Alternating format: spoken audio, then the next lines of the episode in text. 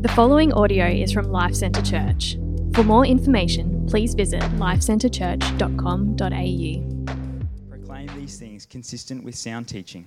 Older men are to be self-controlled, worthy of respect, sensible, and sound in faith, love, and endurance. In the same way, older women are to be reverent in behaviour, not slanderers, not slaves to excessive drinking. They are to teach what is good, so that they may encourage the young women to love their husbands and love their children, to be self-controlled, pure, workers at home, kind, and submission to their husbands, so that God's word will not be slandered.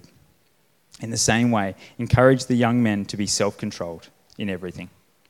Make yourself an example of good works with integrity and dignity in your teaching.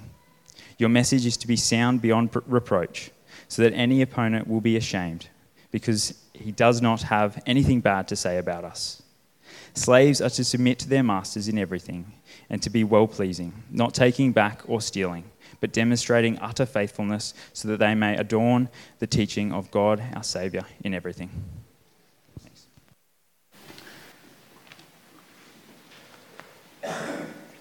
Well, if you want to open your Bibles to Titus chapter 2, we're going to be in verses 1 to 10 this morning. And our passage that we're looking at today really follows on quite neatly from what we studied last week in chapter 1. If you were here last week, in chapter 1, Paul really went after a bunch of false teachers who had made their way into the church on this island called Crete, an island of Crete. And by their false teaching, they were, according to Paul, they were ruining entire households, he says. And then today, in our passage, Paul teaches Titus, he tells them how to instruct the entire household of God, how to regain their identity and their commission as the people of God. It's almost as if Paul was saying in chapter 1, these people are ruining the church. And then in chapter 2, he says, this is how you be the church. Paul is going to give really specific instructions to men and women, young and old. And then just in case the household workers in the churches that were there who would have heard this, and just in case they thought they might have missed out there, Paul then addresses slaves as well. There's not going to be anybody in this passage that is going to miss out. And when we think about it as plainly as that, we must realize that there is no Christian who is exempt from Paul's instructions in this chapter. Everyone here who is a believer needs to pay attention to this. So let's pray, let's commit this time to the Lord.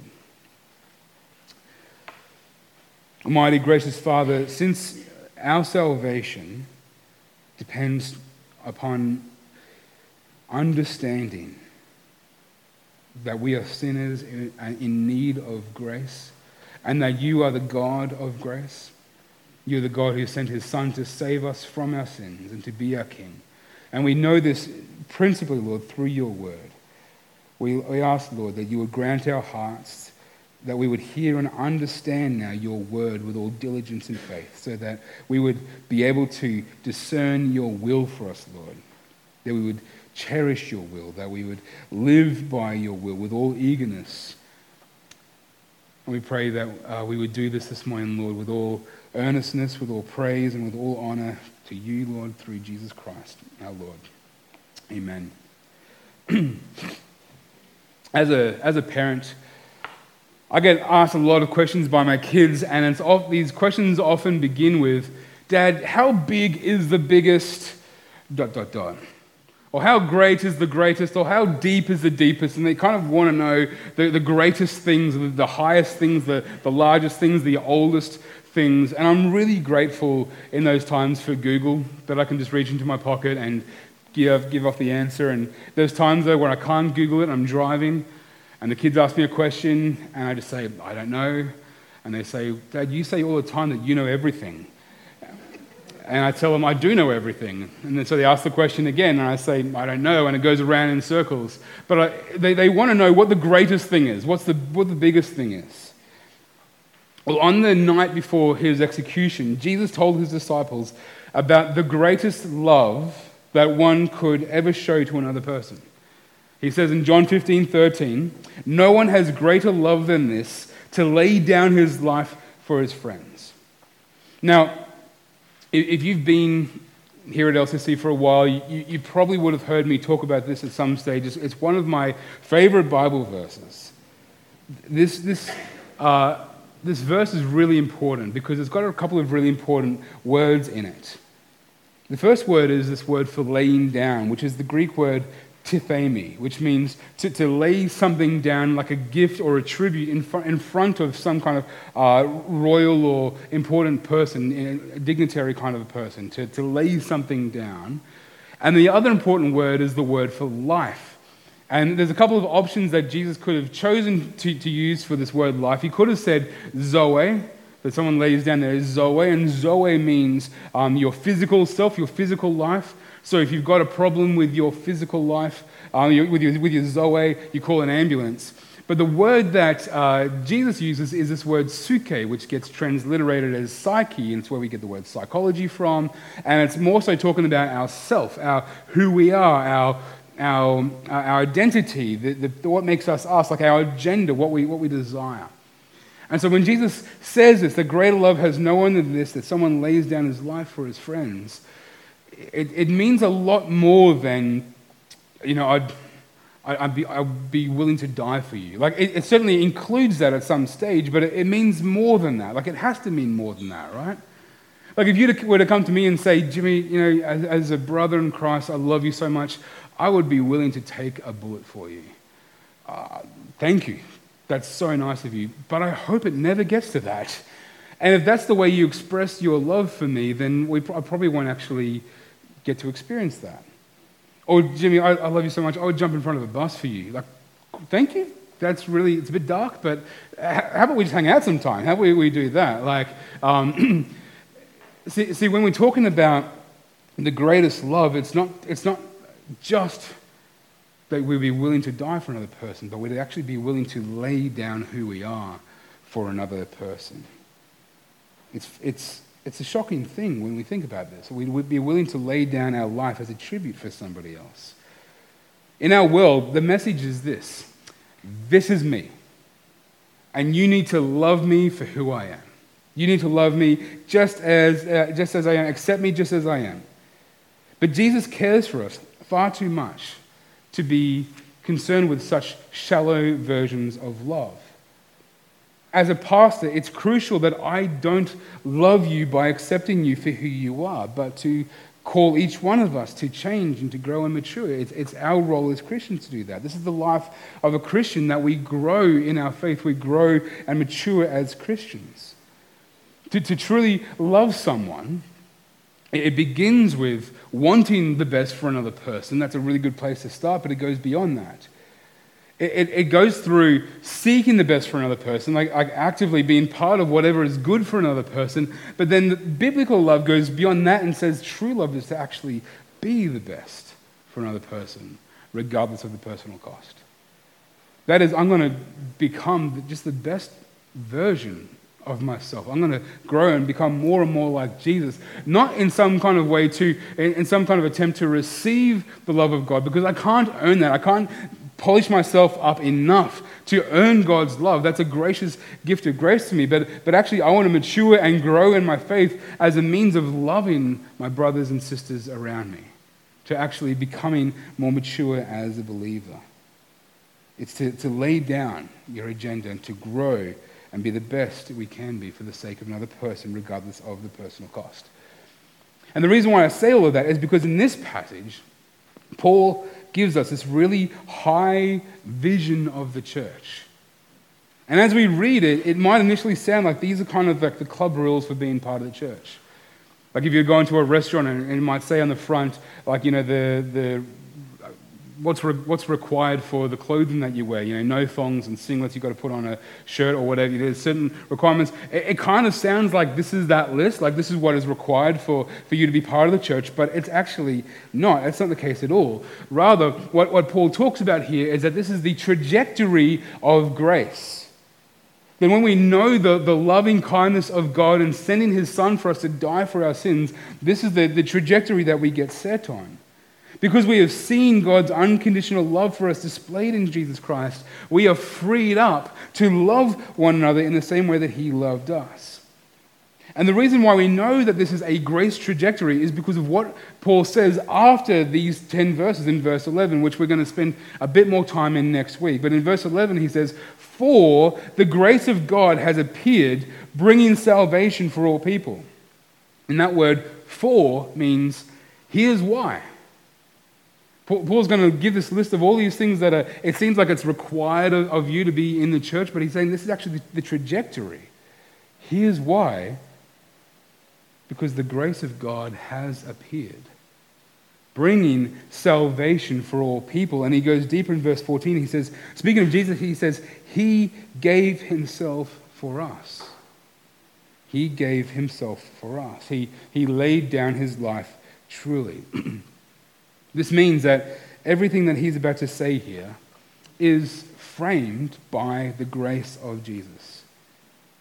If we're to read this, the instructions to older men, older women, younger women, if we read this and we start thinking to ourselves, "Oh great, more work to do, more things to feel guilty about, more reminders of how much of a failure I have been," then when we're reading it, we're not reading it right. When we plant the grace of Jesus Christ and giving himself for us deep inside of our hearts, this kind of loving, maturing, gracious trajectory is surely going to follow. We need the grace of the Lord Jesus Christ, and we need the Holy Spirit to teach us this as we go. So how does a community of faith, how does a church begin to love one another in the way that we're called to? Well, it flows from a healthy understanding of who God is as we know of him through his word. Paul says in verse 1, Titus chapter 2, verse 1, "But you are to proclaim things consistent with sound teaching." Now, that word "sound," we heard that word "sound" last week. It means healthy, and we're going to hear it mentioned at least two more times. It's a really important word, and the principle is this. Last week, Paul talked about healthy doctrine and healthy faith, and the principle is this: healthy doctrine leads to healthy Christians, and unhealthy doctrine leads to unhealthy Christians. For Titus, the direction and the care of this church must line up with and be a product of the teaching of the gospel of God and God's word. Titus can have no hope that this could be a church that is healthy in any way unless he teaches what is consistent with sound teaching, unless he brings the gospel to bear upon people's lives. And not only that, if you jump down to verse 8, Paul says, "Your message is to be sound beyond reproach." It's not just sound, but like healthy beyond reproach, so that any opponent will be ashamed because he doesn't have anything bad to say about us. Titus needs to be so clear about the grace of God in his teaching that those who try to destroy the gospel by adding conditions onto the gospel, saying you need to do all this other stuff to be saved, they will be ashamed. This is what was going on for Titus. There were people in the church there who were saying faith in Christ isn't enough. You also need to observe the Jewish law. And what we said last week is if you try and add anything to that, if you try and add anything to grace, if you try and make it easier for God to save you, like try and just like carry some of the weight, you're not making it easier. You're actually undermining the grace of Jesus. The good works that we are called to obey God in are a result, they are a product of the grace in our lives. We obey because of God's unceasing love for us. This is why we want to remind one another every Sunday of the grace of Jesus Christ. It's why we choose songs that focus on the grace of Jesus Christ, focus on the gospel. It's why we prayed that prayer of confession before and heard the wonderful assurance of the grace of Jesus Christ, that we have been forgiven for our sins. See, none of us here have any reason in and of ourselves to expect that God would ever forgive us or draw near to us. None of us have done anything that would make God draw near. Yet this is precisely who God is. He wants us. He wants to redeem us from our sin because that brings him glory. He loves us. He desires us. He cherishes us. And he wants to have that relationship with us. He wants us to know him. He wants us to be in close proximity with him, that we would not just pray to him as some distant God that we've kind of got to lob our prayers over a whole lot of other people to get there, but actually we speak to him as if he is close by, standing face to face. And so he sent his son, Jesus Christ, to rack up the perfect human record of righteousness. Jesus lived in perfect obedience to every one of God's divine commands, and then when the time was right, he allowed himself to be killed by his own people. And although it was a physical death, it had cosmic ramifications. It was a death on behalf of everyone else to pay for their sins. And if we open our hearts to God and we ask God to forgive us of our sins, guess what? You will be forgiven. For the sins on Saturday, for the sins on Friday, for the sins on Thursday, for the sins on Wednesday, for the sins tomorrow, for the sins the next day. You will be forgiven. The full record of the insurmountable debt of the entire sum of our sin will be paid for by Jesus, and his perfect record that he wrapped up will be credited to us, to our account. And something happens when that becomes true of us, when we put our faith in Jesus. Something happens. We become in him, in Jesus Christ. That when God looks at us, he sees the righteousness of God and he declares us to be righteous. Whatever Jesus has earned, he has earned on our behalf.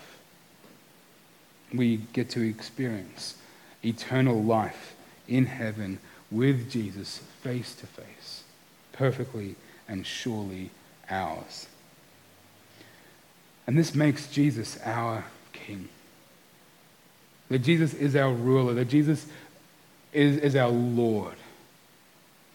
A Christian is someone who doesn't say, Jesus is my Savior, but I'm in charge. A Christian is someone who says, Jesus is my Savior and my Lord. I obey him. I obey what his word tells me to do. And because of what Jesus Christ has done, those who trust him are slowly and often very stubbornly being removed from being the center of the universe, because their lovely King Jesus is now on the throne. And when Jesus is on the throne of your life, you care less and less about yourself, and you care more and more about others, because that's exactly where our King directs our focus, to the needs of others. The reality for someone who brings their heart nearer and nearer to the grace of God is that they will eagerly and be wholeheartedly devoted to being a blessing to others. It won't be a grudge to them, and the cost will barely bother them. This is what we should expect of God's grace in our lives. And this is what the next 9 verses or so play out. Paul is going to show us how this works for individuals in the community of faith. So coming back to verse 2, Paul lays out these instructions for specific demographics within the church. He first of all talks to older men, then he talks to older women, then he talks to younger women, then he talks to younger men. And just in case I say something like older man or older woman and I make eye contact with you, that's not me saying that you're old, okay? Just in case, like he looked at me when he said older woman, he looked at me when he said older man. He's younger, he's older than I am. Like I'm not, okay, I'm just spreading my eye contact with everybody. And since these instructions are broadly for everyone here, there isn't anyone here or even a single Christian on earth who is exempt from this, who doesn't have something that we need to obey in this. This passage absolutely eliminates any notion that our faith is a solo project. Here's the thing. If you're a Christian and you're not meaningfully part of a church, then I don't know how you obey this text. I don't know how you can actually obey God's word if you're not part of a regular gathering body of believers. Paul's words here abolish the suggestion that being part of a church is optional. We are commanded to gather regularly with the same group of believers to glorify God and encourage one another in the faith. And this passage lays out how we can do this. Going older men, older women, younger women, younger men. So let's talk first to the old fellas. Paul says, older men are to be self-controlled, worthy of respect, sensible and sound in faith, love and endurance. These words together paint the picture of a man who isn't fickle, he isn't rash, he isn't impulsive, but measured and careful in every way. And the fact that he is worthy of respect, it has a very strong but maybe not so obvious implication. It implies that such a man is living in such close proximity to others that the grace of God can be seen at work in his life. He's not distant, but he's close. He's worthy of respect. They see his life and they respect him. How does this happen? Paul says it's through being sound. There's that word again, healthy in faith, in love and endurance. Healthy doctrine has led him to health in his faith, that is, in his relationship with God. Healthy doctrine has led to health in his love for others, that's a relationship to others. And it's also led to health in endurance, its steadfastness for the sake of those around him, of those relationships. Older men are to have the grace of God so close to their hearts that they are consistent in showing up, not just as an example of the faith, but also in faithful love for other believers. Let me say it like this to the older men in our church. Keep working at your faith. It is a blessing to the community when you do so. I'm so grateful. I'm so grateful for the older men in our church who pray for us, who are devoted to us, who pray for me in particular. Can I say on behalf of everybody else here, we are grateful to you. We are grateful for your sacrifice. We covet your prayers. We cherish your example. Keep going in the faith. We need you to keep going in the faith. Keep your heart close to Jesus. Your faith in Christ is so important to us. And just quickly, if I can say this to the younger men in the church, we are blessed with incredible wisdom here in our church, quality wisdom in the older men in our church.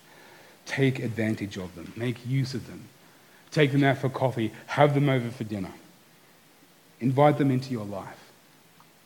If you're facing challenges with your work or with your boss or in your marriage or in financial areas, anything like that, chances are one of the older men in our church has walked that path before and can just shed some wisdom, can just give you some wisdom for that. Invite them into your life and glean from their wisdom. In verse 3, Paul then turns to the older women. He says, in the same way, older women are to be reverent in behavior, not slanderers, not slaves to excessive drinking. They are to teach what is good so that they may encourage the young women to love their husbands and to love their children, to be self-controlled, pure, workers at home, kind and in submission to their husbands, so that God's word will not be slandered. Now, since halfway there, Paul flicks from talking to older women to younger women, we're going to treat those in two separate categories. To the older women first, Paul uses this word reverent. They are to be reverent in behavior. And this word reverent isn't used anywhere else in the Bible. It refers to what they would the title they would give to a priestess in an ancient temple. To be reverent in behavior, to be reverent in their entire lives, then it's kind of like saying that you can tell that these women are close with God, that the aroma of God's grace follows them around. Their life boasts a nearness to God. A wonderful thing to aspire to. Wonderful thing. These women do not slander. They don't tear down others with their words, whether it's to their face or behind their backs. And as servants of God, they're not slaves to excessive drinking. Their lives are given over to building others up with their words and being an example in their behavior, as an example in their faith. They know the reality of community, which is that the younger women are looking up to them and are looking to them as students do to their teacher, and so they teach what is good. And can I say to the old women in our church, how grateful we are for you in this church. We cherish the way that you model the faith over the long haul, and we want you to know that we see you. We admire you. We are thankful for all that you do for us. And we need you to keep praying those faith-filled, long-term prayers for us and for our church. We need you to continue modeling godliness in womanhood, in motherhood, and as wives in the way that you treat those around you. Can I say this to the young women now? Don't pass up this opportunity to have wiser servants of God speak into your life. Sometimes you need an uplifting and encouraging word, and other times you need to hear some hard truth. But know that these hard truths are priceless gems that have been mined in difficult terrain. Ask them questions. Hear how they persevered. And if they have a hard word for you, hear it. Listen in. Paul directs his teaching then to the younger women in the church. Following on from his exhortation to older women, Paul says that the young women are to love their husbands and to love their children, to be self-controlled, pure, workers at home, kind, and in submission to their husbands, so that God's word will not be slandered. Now, just in case you're wondering, if you're new here, we didn't pick this passage because it's Mother's Day. It's just what we were up to. And one of our values as a church is that we preach through books of the Bible. We want to preach exegetically and just take God's word as it comes. And so it means that you come across passages like this where there are some modern hurdles for us. Like, is anybody else as nervous as I am about this? Like, what this is about to say? We've got to do a bit of work here. Firstly, even though 4 of the 7 instructions pertain to women who are married with these kids, this doesn't at all mean that being married with children is a requirement for godliness. Let's just make that clear. It is not a requirement for godliness. He's simply talking about those who are married and those who do have kids. In accordance with sound teaching, young women are to love their husbands and their children. Now, this seems like a bit of a no-brainer to us. However, in a culture where arranged and formal marriages were the norm, this is an instruction to let their love for others, their love for their husband, and their love for their children to be a testimony to the love of God that they have received through Jesus Christ. Paul also states that women are to be workers at home. And it seems that when he's talking about that, he's speaking against being busy elsewhere where critical duties of motherhood have been abandoned. I don't think that this prohibits women from having careers at all, but rather if she does have children, that her home should receive the lion's share of her care and attention, because this is the life that God has given to her. I also think that this isn't a duty only for the wife, but the Bible teaches us elsewhere that for husbands and fathers, their first priority also should always be their families. It should not be career first. But this chafes against our culture, which increasingly despises a domestic life and insists that the highest kind of fulfillment in life is only possible through having a career. The Bible is not intent on tearing down our identity and sense of self-worth. In actual fact, the Bible is intent on establishing our identity and establishing our self-worth in the right soil, which is the gospel of God. And we can see this again in verse 11. We're going to look in more detail at verses 11 to 15 next week. But Paul says there that the grace of God has appeared in the person of Jesus Christ, bringing salvation for all people. He gave himself for us to redeem us from all lawlessness and to create for himself a people for his own possession. This is where our identity, this is where our sense of self-worth comes from. You belong to God. You belong to God, and that's because God sent the Son to appear to us in grace and to bring salvation at the cost of his own life, to redeem us from our old lives and to make us fully and finally his. If that truth is locked inside of your heart, if you lock that inside of your heart, if that's the soil out of which your identity and your sense of self-worth grows, then Paul's words, they won't be a burden to you. They won't be offensive to you. They will simply point us towards the flourishing that God desires for us. Additionally, Paul says that these wives are to submit to their husbands. This again can seem like an ugly turn of phrase. But if you look where else Paul talks about this, in greater length, in greater detail, in Ephesians 5, he's requiring wives to submit to their husbands, who will love their wife by giving up their lives for them through a commitment to her discipleship to Jesus.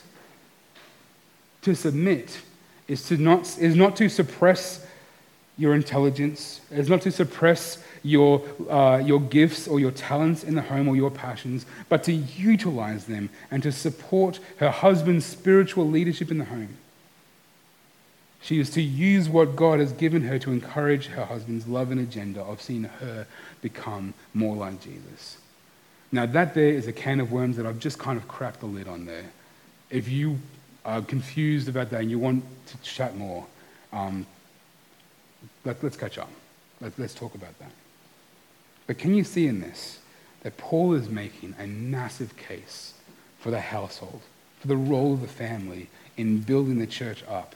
And he's showing that a critical part of that plan is a wife and a mother who plays that role, as a woman who plays that role in the household of God. This is a beautiful thing that is so easily misunderstood and twisted in our culture.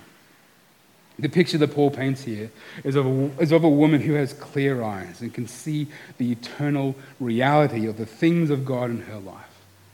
Because of her proximity to Jesus, she's not overtaken and overcome with the impulses and pressures of this world, but she expresses her faith through purity, through kindness, and through self-control.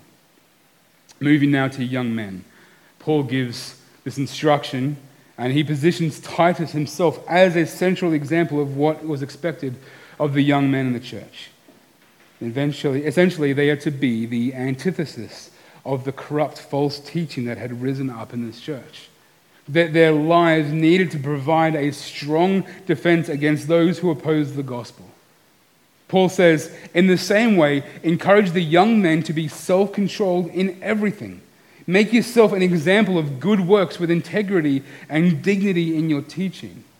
Now here's that word again, self-control. We saw it mentioned for the older men, for women as well, and now here for younger men. Again, self-control, it's that lucid and clarity of thought which plays such an important part in the role of the church, because it presses against those who would rebel against the gospel. The good works that were being promoted by this group, they aimed to bypass the grace of Jesus Christ. These good works, they were saying, you need to be circumcised, you need to do all this extra stuff because that will get God off your back. Don't worry about grace, just obey and do these things, and then you'll be a perfect specimen for God. But this doesn't work. Our attempts at holiness without grace are nothing compared to the power of the gospel at work in our hearts. When the grace of God enters our hearts, we soon learn that there is no limit to the kind of works that God has created us to obey in. This has been my experience. That there are some things now that I'm fighting against, sinful things in my life, sinful things in my heart that I believe that God has raised now to say, hey, this is something that needs to be dealt with in your life. But I was oblivious to that 10 years ago. And if you had said, that's a sinful issue, I would have said, no, it's not. It's totally fine. But now I'm looking at my home and I'm going, actually, no, this is right. And I'm not. We don't do that to earn that which is unearnable. We do that because of the grace of God in our life. Like, if you want to obey Jesus, put the grace of God into your life. Remember that you are a sinner that has been saved by the work of Jesus Christ. That he has forgiven us of your sins, that you've been washed clean, cleansed of that. Let your heart marinate in that. And the kind of obedience that will be produced from that will far surpass any efforts of our own without the grace of God. He's saying, young men, in opposition to these false teachers who deceive, who lie and reject the truth, the young men, they need to have integrity, he says. Stand against the destructive power of deception, not with fighting words, but with words of integrity. Stand against deception by being people who love truth and who do not deceive anyone at any time. These false teachers that had entered the church, Paul says in chapter 1, that they were corrupt. They were ruining entire households by their teaching if they thought they could benefit from it. If they thought, oh, there's something to be gained here. I can get a bit of a foothold here. I can get my agenda. My agenda can get some momentum here in this church. So if I can just bring this in, I don't care if it ruins people's lives. At least I'm getting my way. Paul says to young men, be men of integrity. Act with incorruptibility.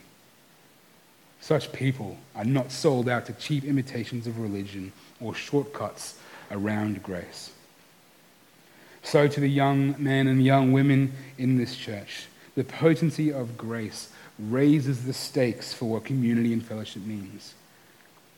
We must know that when we come together in close proximity to glorify God and to encourage one another in the faith, we need to know that every single decision that we make, every action that we take, it does affect those around us. It does affect those around us. We need to let our decisions and the way we speak to one another be flooded with the grace of Jesus Christ. This is one of the gifts of being part of the community of God.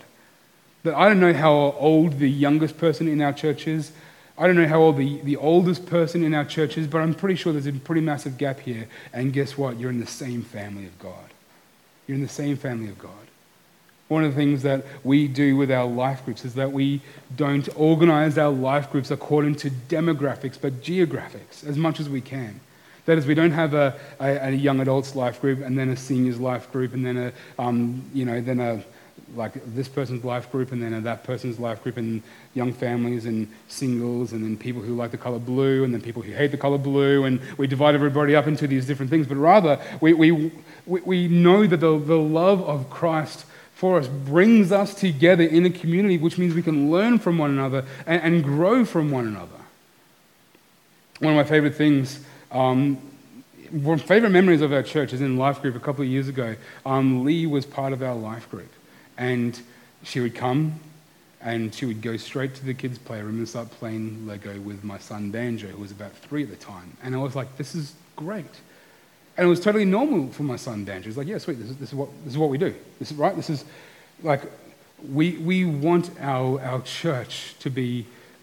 We want the relationships to not just stay with people who look like you and agree with you and stay in the same kind of realm of age and demographic, but actually to mix yourselves with other people of other ages. Finally, Paul addresses those who he calls slaves.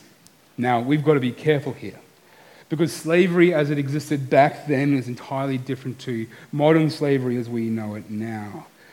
It wasn't a racial thing where people were enslaved because of their race or because of the color of their skin.